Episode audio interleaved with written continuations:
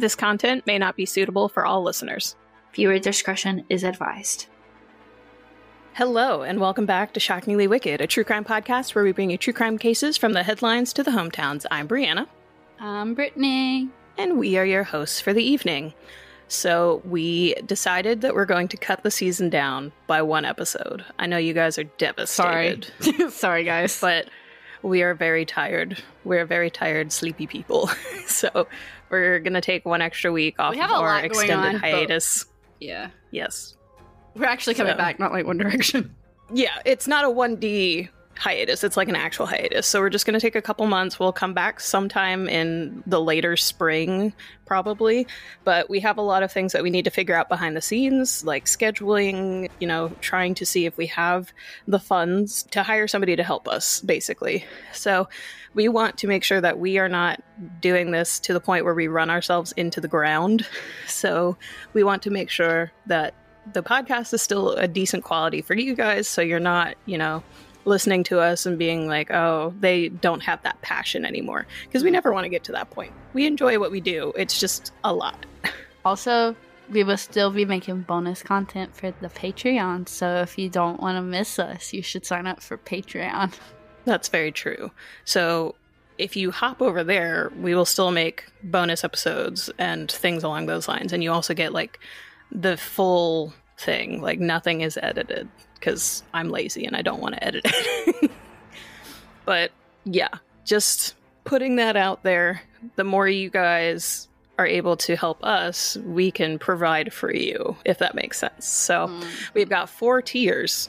I added an extra tier that's on the lower end just in case people wanted a little bit more than that bottom tier had to offer. So if you checked it out at one point and then you know we're like eh i, I don't know if i can swing this go ahead and check it out again and see if maybe that i guess technically middle tier whatever would work for you. Mm-hmm. So now that we got that little ad out of the way how are you doing brittany? I'm exhausted. yeah that's a mood. I was woken up by three phone calls today. Three separate phone calls was not at- me. no none of them were you. It was all technology related for one of my other jobs and apparently everything decided to break the one weekend that i was like oh they don't need me. Everything should work fine. I can sleep in. This not. also happened the weekend that I was staying with you. You're like, oh, I got it. And then you're like, God damn yeah. It. it always happens when i'm like eh things are fine. This is why i'm convinced that i'm cursed. So that's just throwing that out there so if somebody has my voodoo doll can you just like give it a Give bubble back. bath or something i don't know just i don't know be nice i'm tired So Yeah. today is Brit's case, since our last episode was our Halloween episode, which was pretty much just me and my sister shooting the shit. So yeah.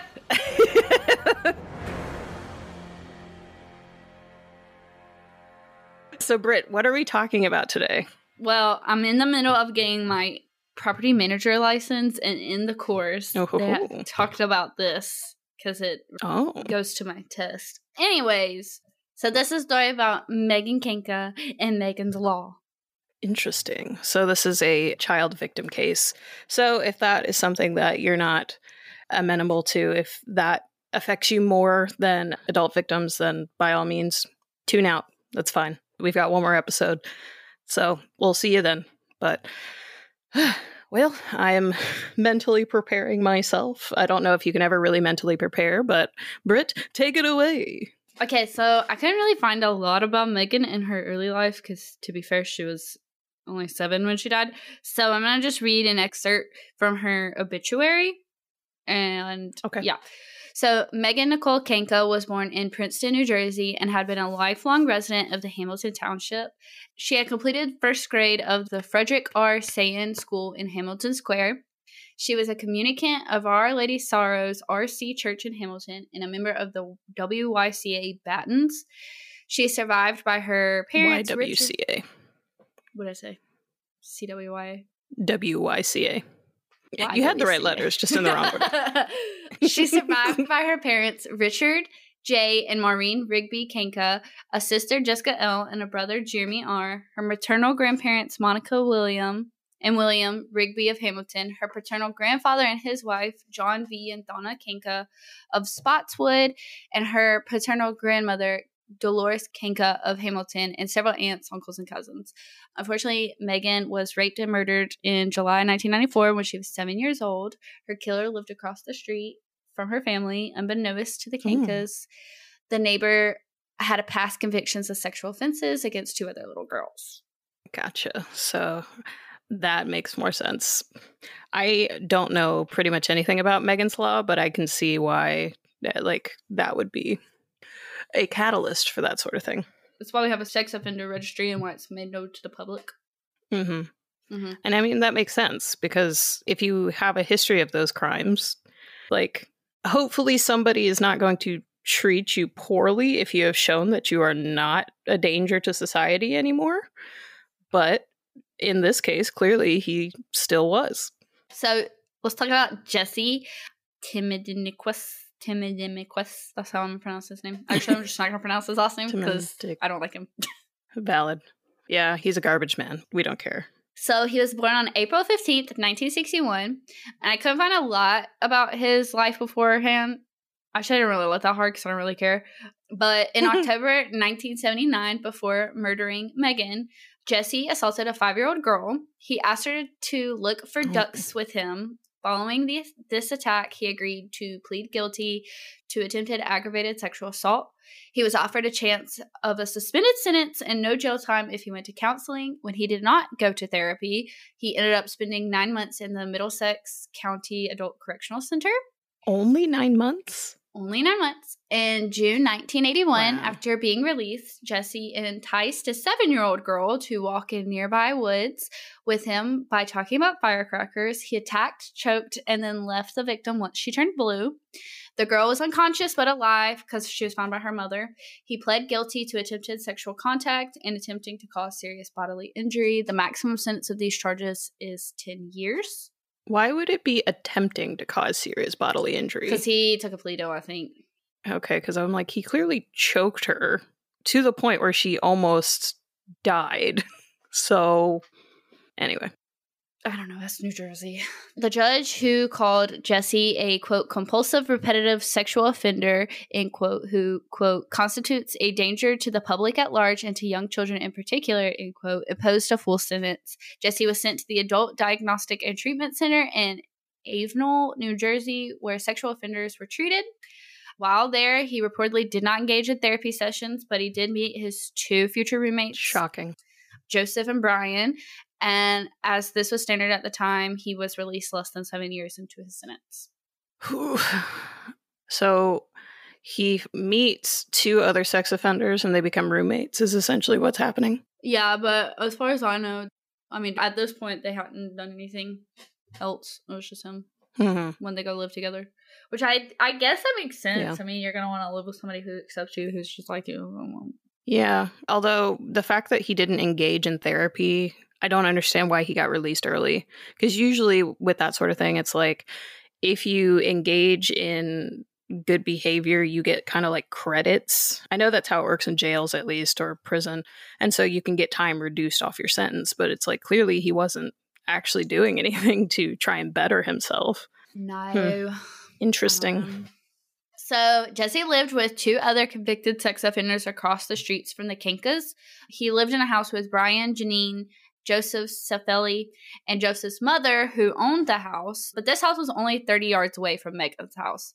Joseph, who in 1976 had been charged with carnal abuse and sodomy of a five year old girl and convicted of three lesser offenses. And if you don't know what carnal abuse is, it's genital contact between a male and a female minor with or without penetration and with or without consent of the female, which is pretty much rape of a female child. There is no possible way for a child or a minor to consent. By I the way, know. I just So- read this from New Jersey. No, I know. I was just I was saying that to the audience, not to you. I know Oh. you know better. and then Brian was also a convicted sex offender. But it was July 29th, 1994, when seven-year-old Megan Kanka left her house at around 6.30 p.m. to go play with a friend who lived on the same street as her. This is also the time where you could just go outside at dark and it's fine. Nobody locked their doors during this time. Mhm. Megan lived with her parents, Richard and Maureen, and her 12 year old sister and 9 year old brother. Richard and Maureen thought nothing of letting her go outside to play as they lived in a quiet suburban Hamilton Township in New Jersey. They'd lived there for like 15 years and nothing ever happened. But if you don't know what a Mhm. township is, a township in the context of New Jersey local government refers to one of five types and one of 11 forms of municipal government. As a political entity, a township in New Jersey is a full fledged municipality on par with any town, city, borough, or village. I don't know why they don't just say neighborhood, but whatever. After Megan had left the house, Maureen had gone to lay down for a short nap. When she woke up, however, Megan was still not home. Richard and Maureen went outside to ask neighbors if they had seen their daughter, and a number of them told Maureen that they saw her earlier that day, but not recently. The neighbor from across the street told the couple that he had seen Megan before dinner with her friend Courtney because they stopped to talk about his new boat, which was parked in front of his like in front of his house, but he hadn't seen her afterwards. And so Mhm. Maureen was like, or I'm calling the police. So the police arrived at the Kanka home at 8:49 p.m. that same night and searched the house and property, found no sign of her. They then went to speak to the neighbors, and in their interaction with one particular neighbor that gave them like a break in the case, which was Jesse, hmm he told the police that he saw Megan riding her bike at 2:30 p.m., which did not match up with what he told Maureen and Richard because he said he saw her at Mhm. 6. So then the police were like, mm. So Joseph told the police because he's there, their roommates, that him and Brian had been out shopping around the time like all this was going on, and they had receipts to verify like their alibi. So because I think they had just mm. gotten home before all this happened. So after speaking with his roommates, the police went to go speak to Jesse again, but his demeanor had changed, and according to the police, he was quote shaking and perspiring heavily throughout the course of the interview end quote but that's not really unnormal for somebody who's like been in trouble with the law before Yeah, or if you just have anxiety. or if you just don't like the police so Because, like, I have one distinct memory. I was visiting my grandparents in France, and everybody around me was speaking either French or, like, in dialect. And so I couldn't understand what they were saying when they were speaking in dialect. Because the region itself was right on the border to Switzerland and Germany and was passed back and forth in the war. So it was like a mix of languages. mm. Anyway, I have a Fitbit, and so I went and I checked my heart rate. and like sorry, I checked my Fitbit during that time frame and my heart rate shot up by like 30 beats per minute because I was so anxious just sitting there not knowing what anybody was saying around me. So like I mean, it's not abnormal for somebody with anxiety. This is another reason why the lie detector tests aren't valid because somebody who has anxiety, it's going to show that they failed because their heart every rate was single up. time But like somebody could just be really fucking nervous because they're being interrogated by the police. You know, like there's i don't even know why they yeah. still do lie detector tests they're so unreliable they're not admissible in court yeah, in a way, it's to prejudice the jury.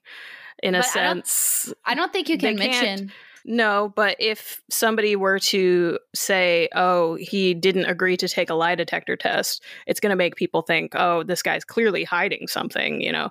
And I don't know if they can use that in court necessarily, but what they can do is like leak that to the media or the media can find out some way and that gets out. And, you know, the whole thing yeah.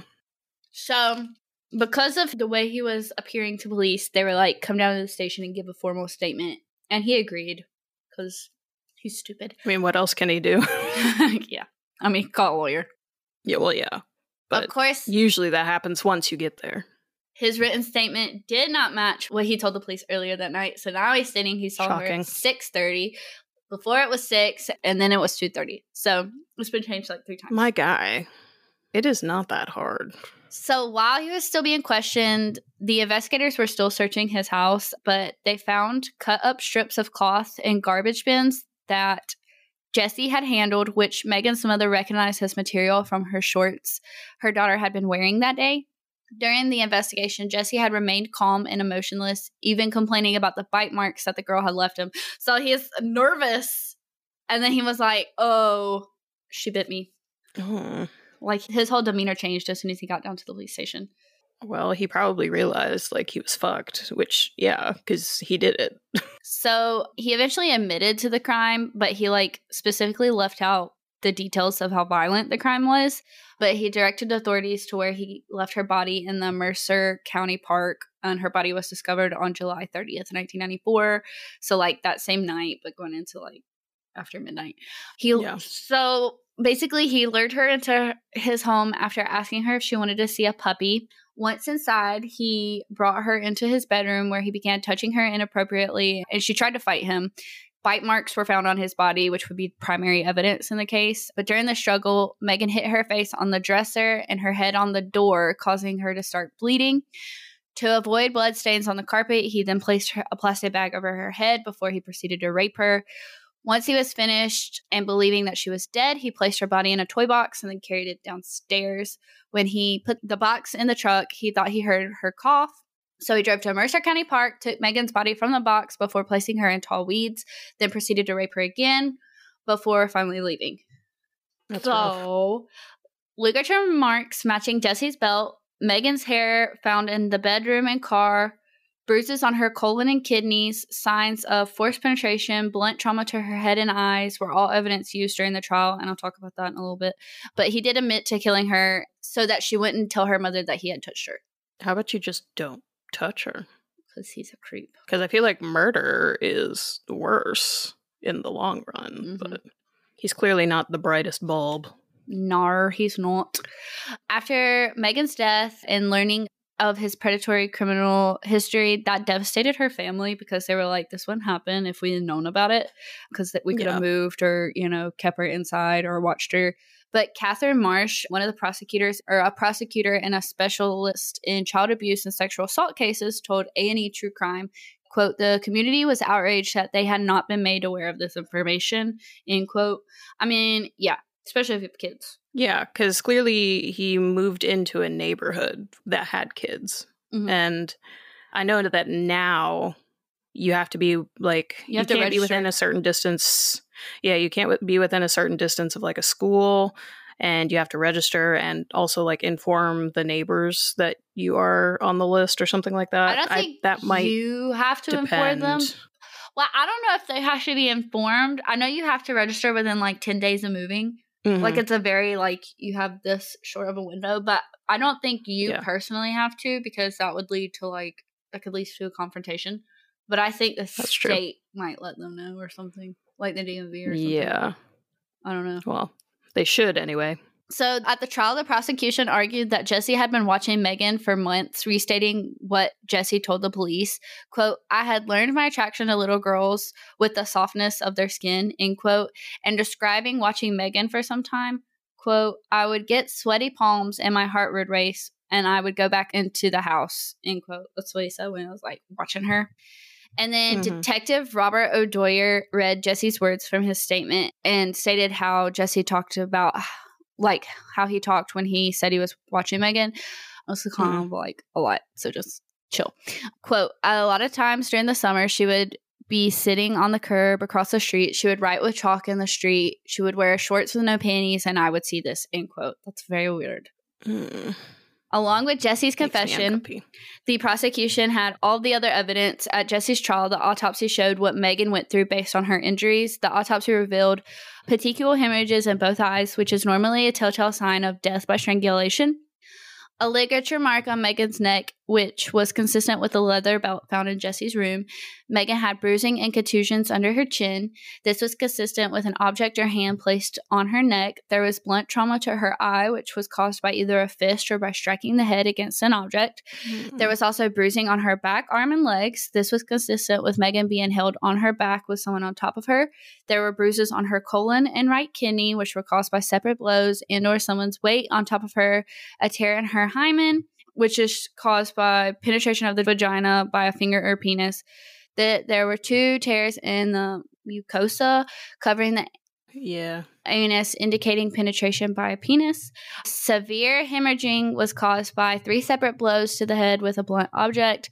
This cause of death was determined as mechanical strangulation with a leather belt. This would constrict oxygen to Megan's brain, causing brain death within three to four minutes. Do you know how long that three to four minutes is when you're like killing somebody? That's a long time. Yeah. I think a lot of people underestimate how long it takes to actually kill somebody because they see it on TV or in movies. And of course, it's going to be quick because you Yeah. only have a certain amount of time on screen. But like, it takes a while, especially with strangulation. Like, they say that something that up close and personal, like that, or like with a knife or poison or something, maybe not with poison, but like with a knife, it's personal. it's very to like you have to look somebody in the eye and you have to be that close in order to do it. Like, that's. It's a lot. And we'll be right back after a word from our sponsors.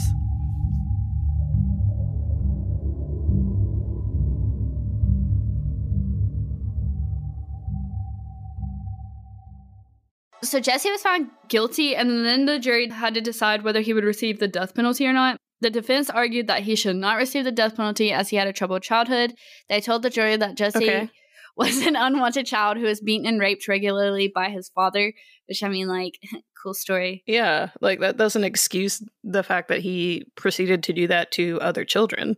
It's that whole like it's an explanation, not an excuse. Yeah. So So Jesse read a short statement he wrote to the jury.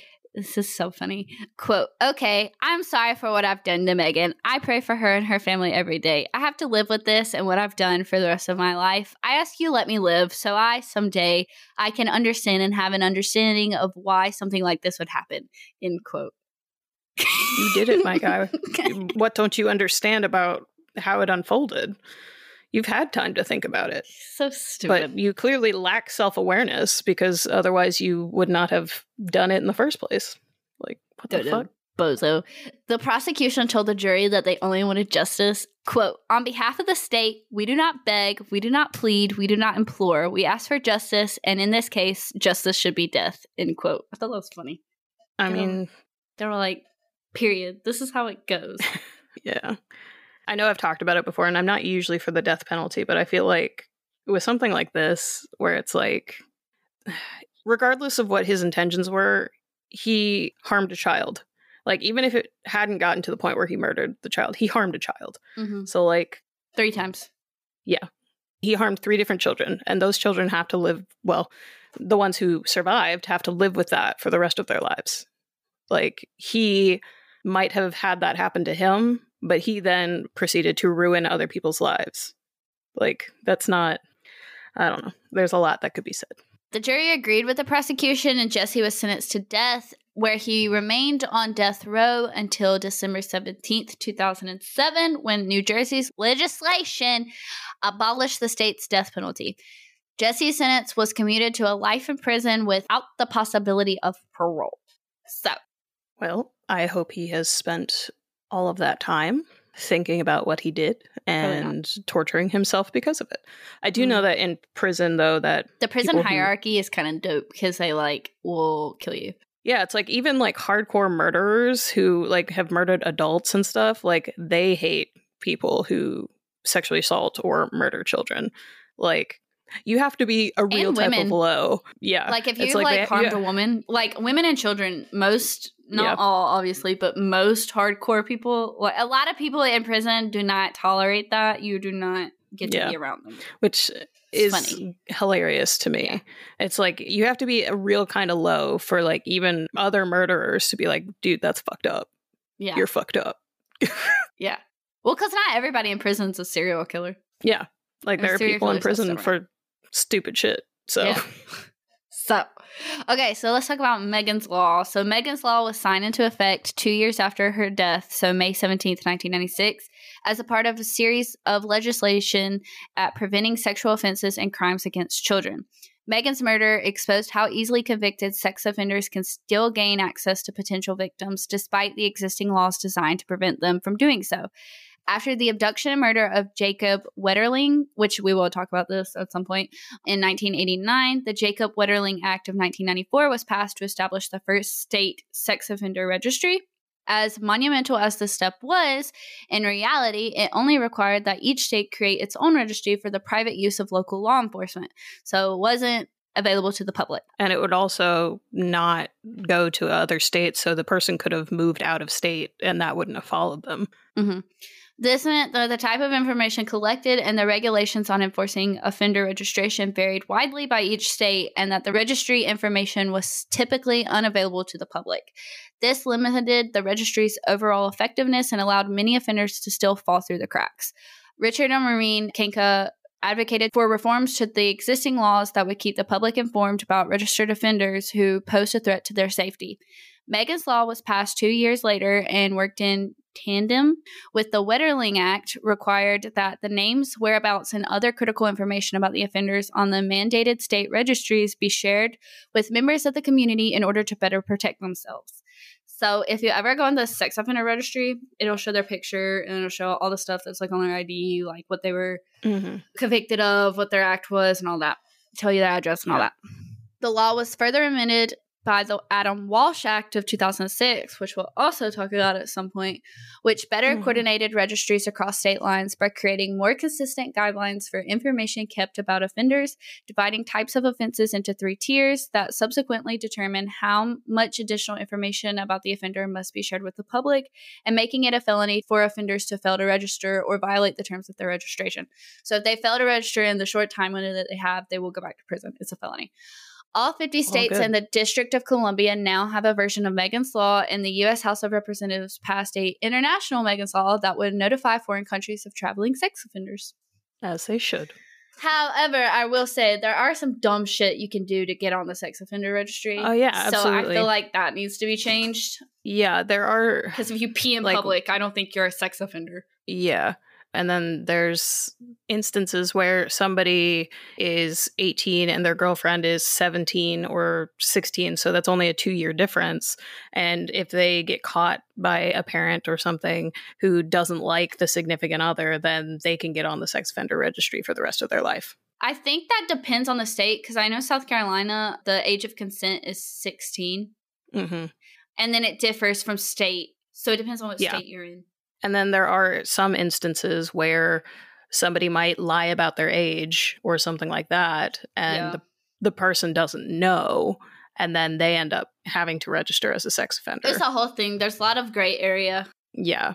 So, Also, if you're like, you know, you're together, you're in a couple and you're like having sex in your car in public, that's a sex offense. I didn't know that. I was like, that's stupid. yeah, I did know that. Well, it's because anybody could walk past your car. okay, but most of the time the windows are fogged. So what are they really seeing? I mean, that's the thing, though. It depends on where you're doing it. Because if you're doing it like at a lover's lane, who gives a shit? Yeah, do that's what what you want. But if you're if you're in like a A parking, lot, like like at a grocery store or Uh, like maybe. you know yeah, but like yeah that if you're in the woods or something, like parked in the woods or something.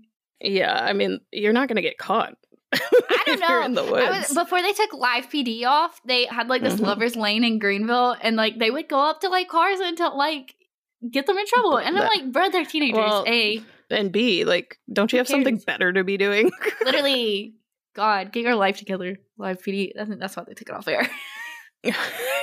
because it's like you were talking about like with spartanburg pd and how like they've kind of dragged their feet with your case it's like like somebody almost got murdered and you're just out here fucking. you know yeah like who cares let people do what they want as long as they're not hurting anybody who else cares? As long as it's consensual and they're adults Yeah. and nobody else is like, I mean, nah, if a little kid's just peeking in their car while they're doing it, maybe the kid should get in trouble. That's their personal space.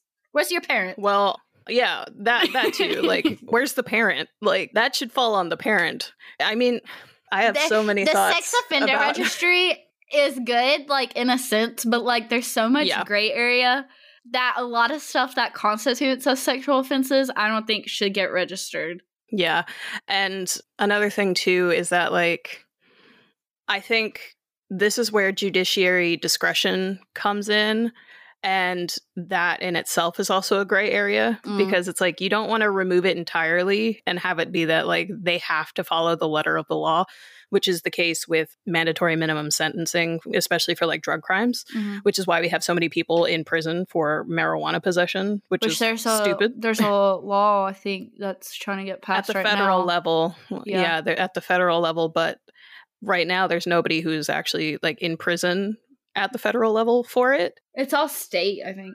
Yeah, right now it's all state, and then hopefully, like at the federal level, because he's done that, he will expunge the records of the people who Which, have been in the past. Topic, when they do that, a lot of those people have been in there for years, so they need to be looking at setting something up about having them re-enter into society slowly because you can't just release them. They're like, it's going to be a culture shock. Yeah, and there are like nonprofit organizations usually in places that do that sort of thing. Yeah, but if it's all at once, Oh, I know. Because I was volunteering at an organization locally who kind of does that here in the central Virginia area, where they would go into the local jails and they would teach life skills classes, like, you know, money things or like how to, to find a job, like the companies and stuff who are okay with hiring somebody who has a record. there's actually not So- like, like there is a lot that aren't, but there's not like there's still a lot that will still hire you with a record. You just won't be able to handle money. Yeah, Most of they'll the time, you say that. money. Yeah, I mean, they'll say that, but then there are some who are like, they say that to be on the list, but they're not going to hire you just because there's the person who is hiring, there's still that stigma that they have, you know, like, and that goes back to what I was talking about with the judges is like, you don't want to get rid of the discretion entirely because, like, sometimes discretion is good, but at the opposite end of the spectrum, you still want to have some guidelines because then you might have somebody yeah, who but senses one person but not the other just based off of like their own personal biases. So like, like there's to, a lot of personal bias and judge of character. exactly. So it's like there's nuance there and it's hard to be like, oh, this is the way that it should be done because it's like, yeah, it should be done that way, but you can't necessarily always legislate that because you have to factor in, you know, human error or human just like consciousness, I guess. I don't know. Well, that's It gets I'm very like, existential very quickly. I'm very like, yeah, we absolutely need the sex offender registry, but I think maybe Mhm. we should just talk about what's actually going to go on there. Yeah, agreed. And I honestly don't think like if you pee in public or you streak or whatever, I don't think that should be a sexual Mhm. offense. I think that should just be like, what's it called? Yeah. a felony. Not a felony, a misdemeanor. Yeah, I think that's what it should be because I think that's a dumbass reason to be put on the sex offender registry. Not to mention, people like I get it. Like you're a sex offender, your address is going out, but like obviously these people get hate. People come, you know, they're Mhm. harassed, whatever. I don't care. But like if it's something stupid like that, you're gonna harass somebody because they like reeked at a Braves game. Get over yourself. Yeah. Agreed. You also can't live in an apartment if you're a sex offender. I'm pretty sure. At all? Mm-mm. Interesting. because it's a felony, and I think most apartments there are like you can't.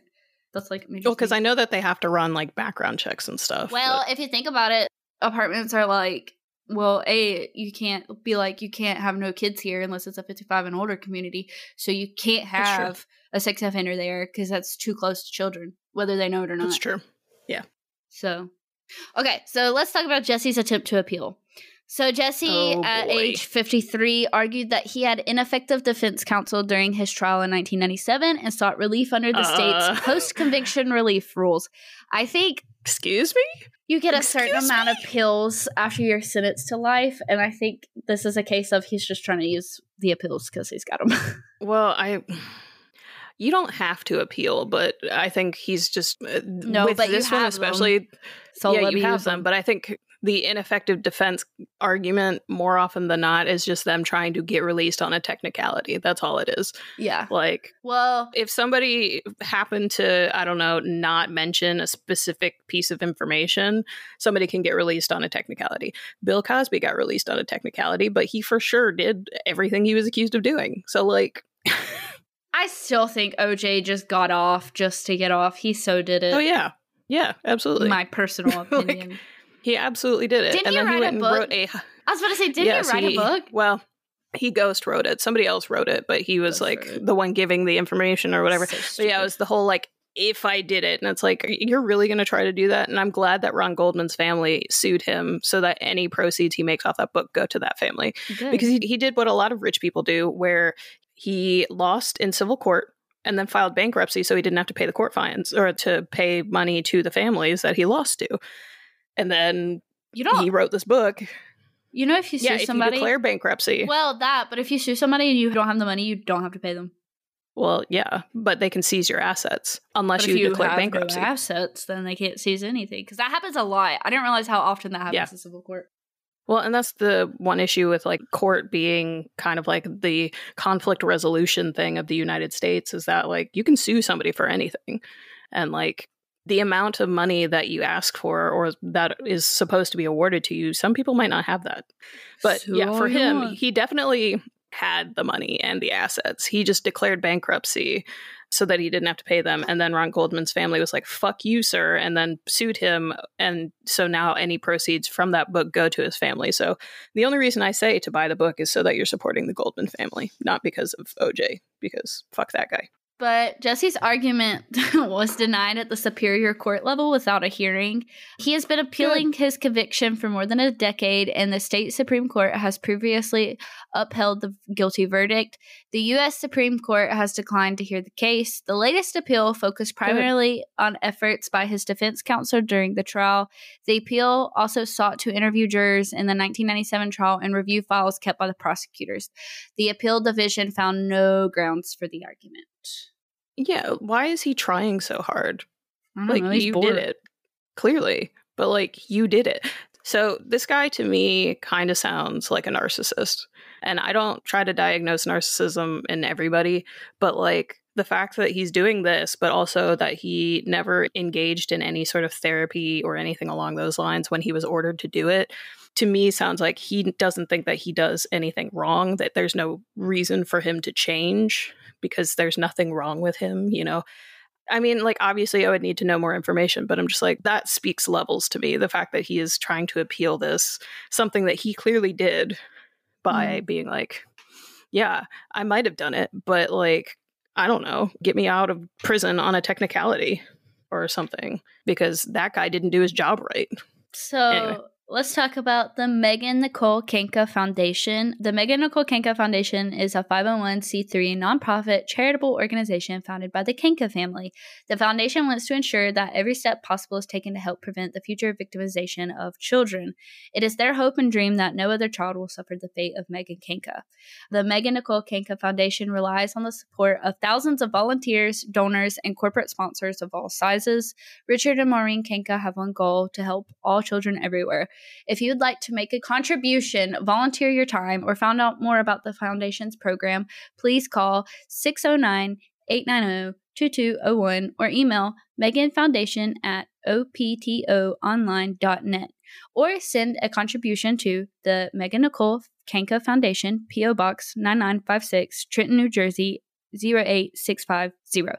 And I'll link the website link to the I'll link the foundation notes. website in the show notes. Yes. So again, that email address is Megan Foundation at optononline.net.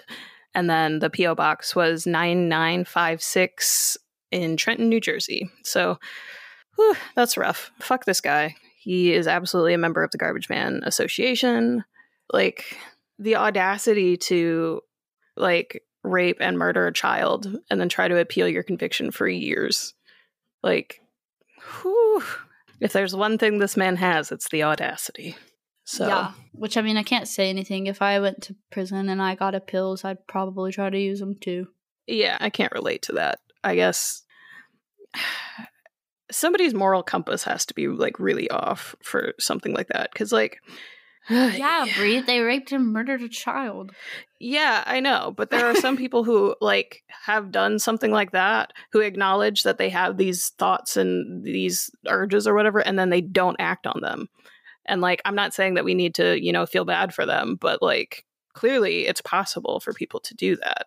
So, oh, this is a PSA if you see therapy. if- if you yes, seek that. therapy for sure. But yeah, this is a PSA to like the audience that if you ever see somebody like call themselves a map, that means minor attracted person, they're trying to kind of like move away from calling themselves pedophiles, you know, and whatnot. so pedophiles. you ever see somebody, yeah, they're still pedophiles. Like they might not have acted on it yet, but like trying to normalize it by calling themselves minor attracted persons, no, that's not okay. Not at all. So just be aware of that. That's a new thing. Well, I guess not necessarily new, new, but it's a recent thing It's like those people in trying the internet to community. trying to add pedophilia as part of the LGBTQ community. Oh yeah, like no, that's no. Or like age has no number. Absolutely, it does per the law of Yeah. the United States, my guy. Well, also in just like development, like people's brains are not fully developed until the age of 25. Yeah, but I don't think So what makes you think?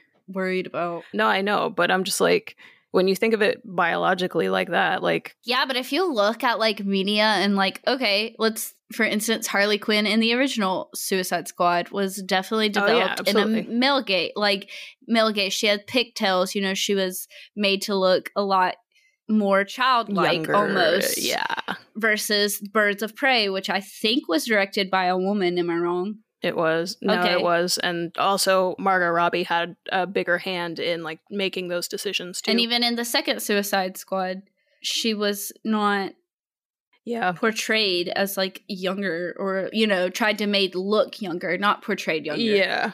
No, I, I know what you meant.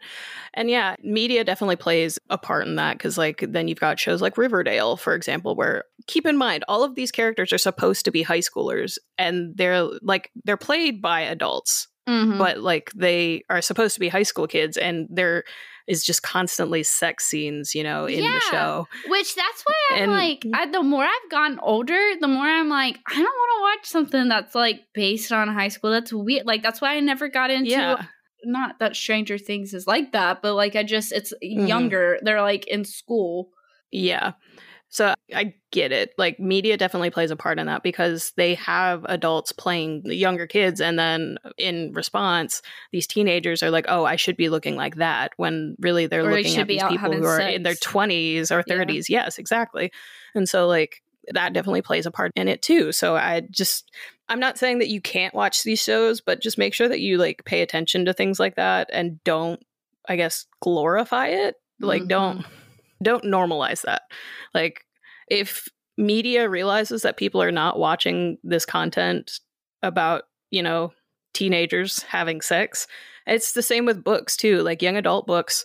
There needs to be a new section or a new genre called new adult for people in their like young 20s, like in their 20s or whatever because right now there's just like young adult and then it jumps up to adult. And so that's why you see a lot of young adult books like Sarah J. Maas books are targeted towards young adults, even though they're like rife with sex scenes and like smutty writing, which is fine if that's what you're into. But if like young adult is marketed towards like teenagers.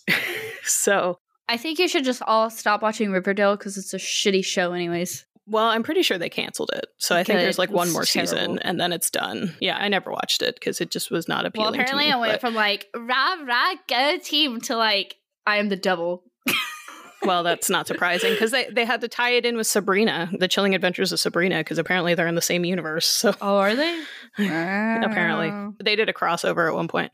But anyway, that's just some commentary on like didn't like that th- there's canceled? a lot of layers to shit. didn't yes. sabrina get canceled Yeah, that one also got canceled. Yeah. That wasn't that good I didn't watch that one either.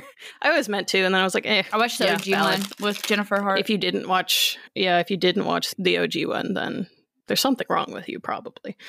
So, yeah, that's just some commentary on the media. There's a lot of nuance that goes into this conversation, but I think one thing that should be stated is just that, like, we all can take a part in, you know, the responsibility of what has kind of helped generate this problem.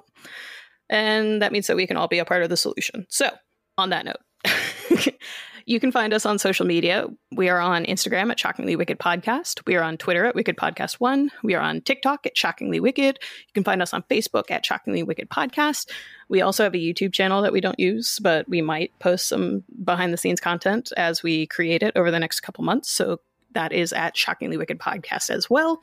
You can find our website at shockinglywicked.com or shockinglywickedpodcast.com. They'll take you to the same place, and all of those links are on there. Our Patreon is also Shockingly Wicked Podcast. Like we said at the beginning, we have four tiers.